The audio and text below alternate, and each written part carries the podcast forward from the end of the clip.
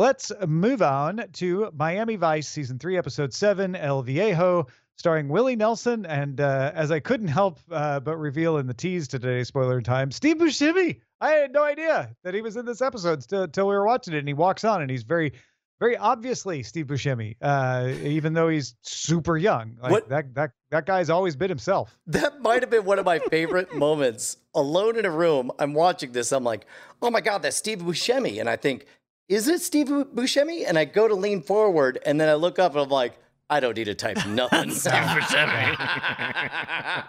I thought he. I thought. I just assumed he was supposed. Like I assumed Tom knew he was in this episode and just didn't tell us. Or No. wow, yeah, but that's yeah, just I missed that one.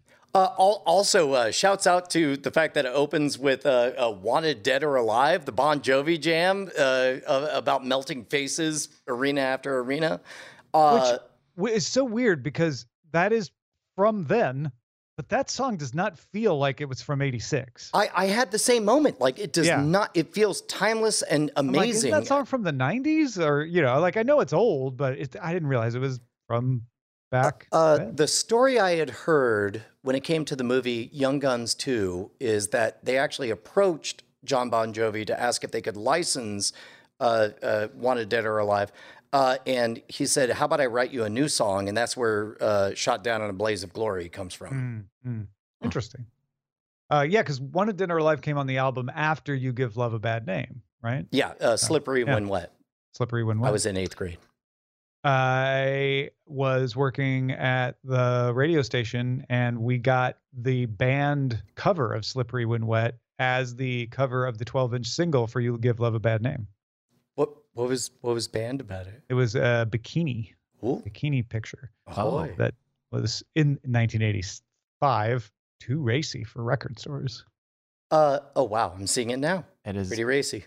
I yeah, it's all right. back in the day. Oh, there's some Yeah. cleavage there. Okay. Yeah. Anyway, Uh, yeah. So let's let's get to Willie Nelson, the old man who who fought with the the the, the Texas Rangers of legend.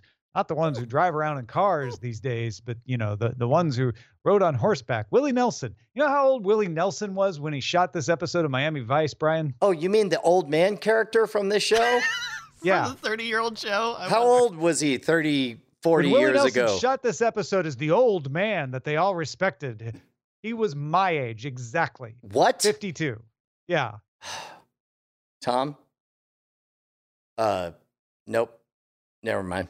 Uh, like I, I, I couldn't think of anything funny and nice, and and uh, I was like, so Willie Nelson, I here's my thought process doing this. I'm like, man, I guess Willie Nelson always did kind of look old because he's not. So I I went to look up how old he was now, uh, because now he is very old, uh, and thankfully still with us. Uh, and then I started doing the math, and I'm like, wait a minute, he was my age when they're treating him like he's 70 uh, in this episode. I I thought Willie Nelson did a bang up job as as the as the old uh, retired ranger. uh, yes, certainly much better than Stone Ted Cold Nugent. Killer. Uh, for- a thousand times over. Uh, also, uh, in terms of that um, old old versus new old, like a uh, that side by side photo of Paul Rudd at his age is exactly the same age as Wilford Brimley in Cocoon, where he was Oh, playing yeah. an old man. You know, and they do the Obi Wan Kenobi with Mark Hamill, and I've seen that one too. Yeah. Right, exactly. Uh, I I liked this episode, and maybe it's living in Texas, growing up here mostly, um, that I found it a little bit clumsy. The love letter that they write to the Texas Rangers, which is fairly well known if you grow up. We're literally one of our uh, primary school courses is Texas history, so we already had to know all of this. But it's like the the very precise, as though it's the first time anyone has ever heard it. Way that Don Johnson explains what I the Texas Rangers do. I wonder if in '86, uh, outside of Texas, obviously that just reads as exposition. But I wonder if '86 in Texas that reads as like, oh my gosh, representation. We're we're seeing you know ourselves on on primetime TV that in in a way that's real rather than caricatured. It could be. It definitely could be. Um, I I suspect it's. Um, uh, look, I mean, they're in their third season. They got to have something new. There's no internet around. How else are you going to hear about Texas, which, by the way, is the only state in the union that's allowed to have its own standing army, which is the Texas Ranger? That's one of the rad things about Texas. Uh, uh, comes out. Yeah, but good story built around it, nonetheless. I thought. Uh, but, but honestly, my I got sucked into this one. Uh, I I really thought it was a good story. Uh, there were a couple of weird moments. One was when Switek is going to the hotel that Willie Nelson's character was staying at, and I had to rewind it and put on captioning. He says, "Need an exterminator for these people down here." Uh, wow. Uh, yeah. Well, that was definitely a surreal bit. Uh, the joke I made to Bryce before we started rolling was uh, world's friendliest slumlord, I guess. Uh, it's like a the the hotel guy just felt like, oh right, okay, he's he's a he's a straight shooting character who doesn't want trouble with the cops. Uh, he, certainly wasn't going to take a stand and keep him out of there. but but but also is delivering the mail as though he's a bellboy at at at at, the uh, Yeah, I mean, I- I the Four see that. Seasons or something. I can see that where it's like, you know what, uh, this is our community, and I serve it any way I can. Yeah. Uh, I I think that that that tracks. The weird Western black and white flashback seemed a little jarring. and completely in, uh, incomprehensible. Yeah. No time era made sense. Other than no sort of part like it. it was old timey days. That's that's kind of all it said to me. that. Yeah, it was like we we meant to write a script where he's got PTSD, but we didn't have enough time. So, so enjoy this so montage. much so that when it came to later and he was acting like a bad guy enough that I began to question, wait, was he one of the banditos that was shooting? Maybe, or was he the Texas Ranger? Well, Texas Ranger, you know, one Ranger, one riot. You know, they never really back down from a fight. Yeah, yeah, yeah, yeah, yeah. Um. Also, at one point they say maybe I can get some prints off this gun right after wiping it clean. yeah, right? don't know if you- I, I totally noticed that. It's uh yeah. Oh, uh, yeah.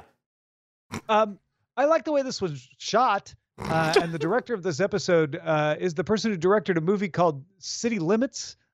Uh, MST3K fans will know quite well uh, because it's one of the more famous MST3K epi- uh, episodes where they did City Limits. So let Uh, me challenge you because right now, outside of the novelty of the first couple of episodes, uh, I would say my favorite, uh, certainly of this season, probably of anything past our initial. Oh my God, it's the it's Miami Vice.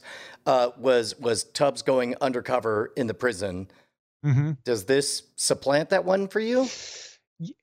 That's a tough call. I like. I think Willie Nelson is my favorite guest performer, uh, and Steve Buscemi, who's only Steve Buscemi, just in in a younger role, uh, bolsters that. This is my favorite guest. he's essentially playing combo. the same character he plays in Reservoir Dogs. Exactly. Yeah. Uh, and so I'm like, this is the best. If we're watching these for the guest appearances, this is the best of those. The story isn't as strong as the prison story, and I, I, I I'm with you. I love that Tubbs got like, you know, a, a But, strong. but, but also in there was that awful shootout at the end that didn't. yeah, the shootout's play. hor- horrible in that But one. they so- shot that episode in a jail, unlike the soundstage that they shot all of this episode on. All of those hotel rooms were clearly the same soundstage. Clearly the same soundstage that they shot the courtroom scene in from a few Miami Vice Oh episodes yeah, ago. the futuristic courtroom. You can Yeah. tell just because the corners of the just if you Uh-huh. eagle-eyed viewers, the corners yeah, don't match. Hotel room in the in the fancy hotel. Yeah, yeah, they they like sep- you can see a gap, but like none of the walls are actually closed. yeah, yeah. Yeah. Uh, but that's all I got uh, on uh, Miami Vice El Viejo. Now, uh, it'll be a while before we do another Miami Vice, but if you just want to be prepared, the next one on the list stars Bill Paxton. No kidding. Yeah.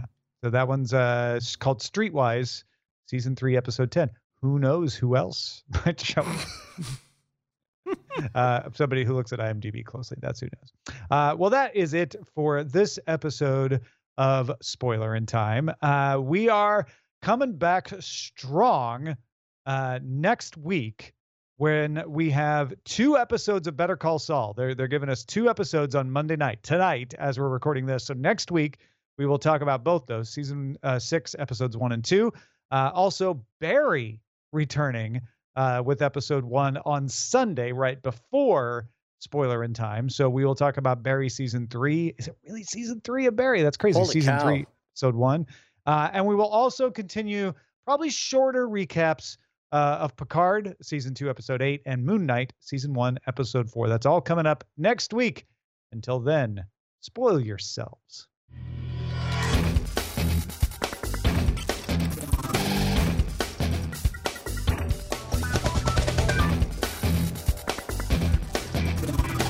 Diamond Club hopes you have enjoyed this program.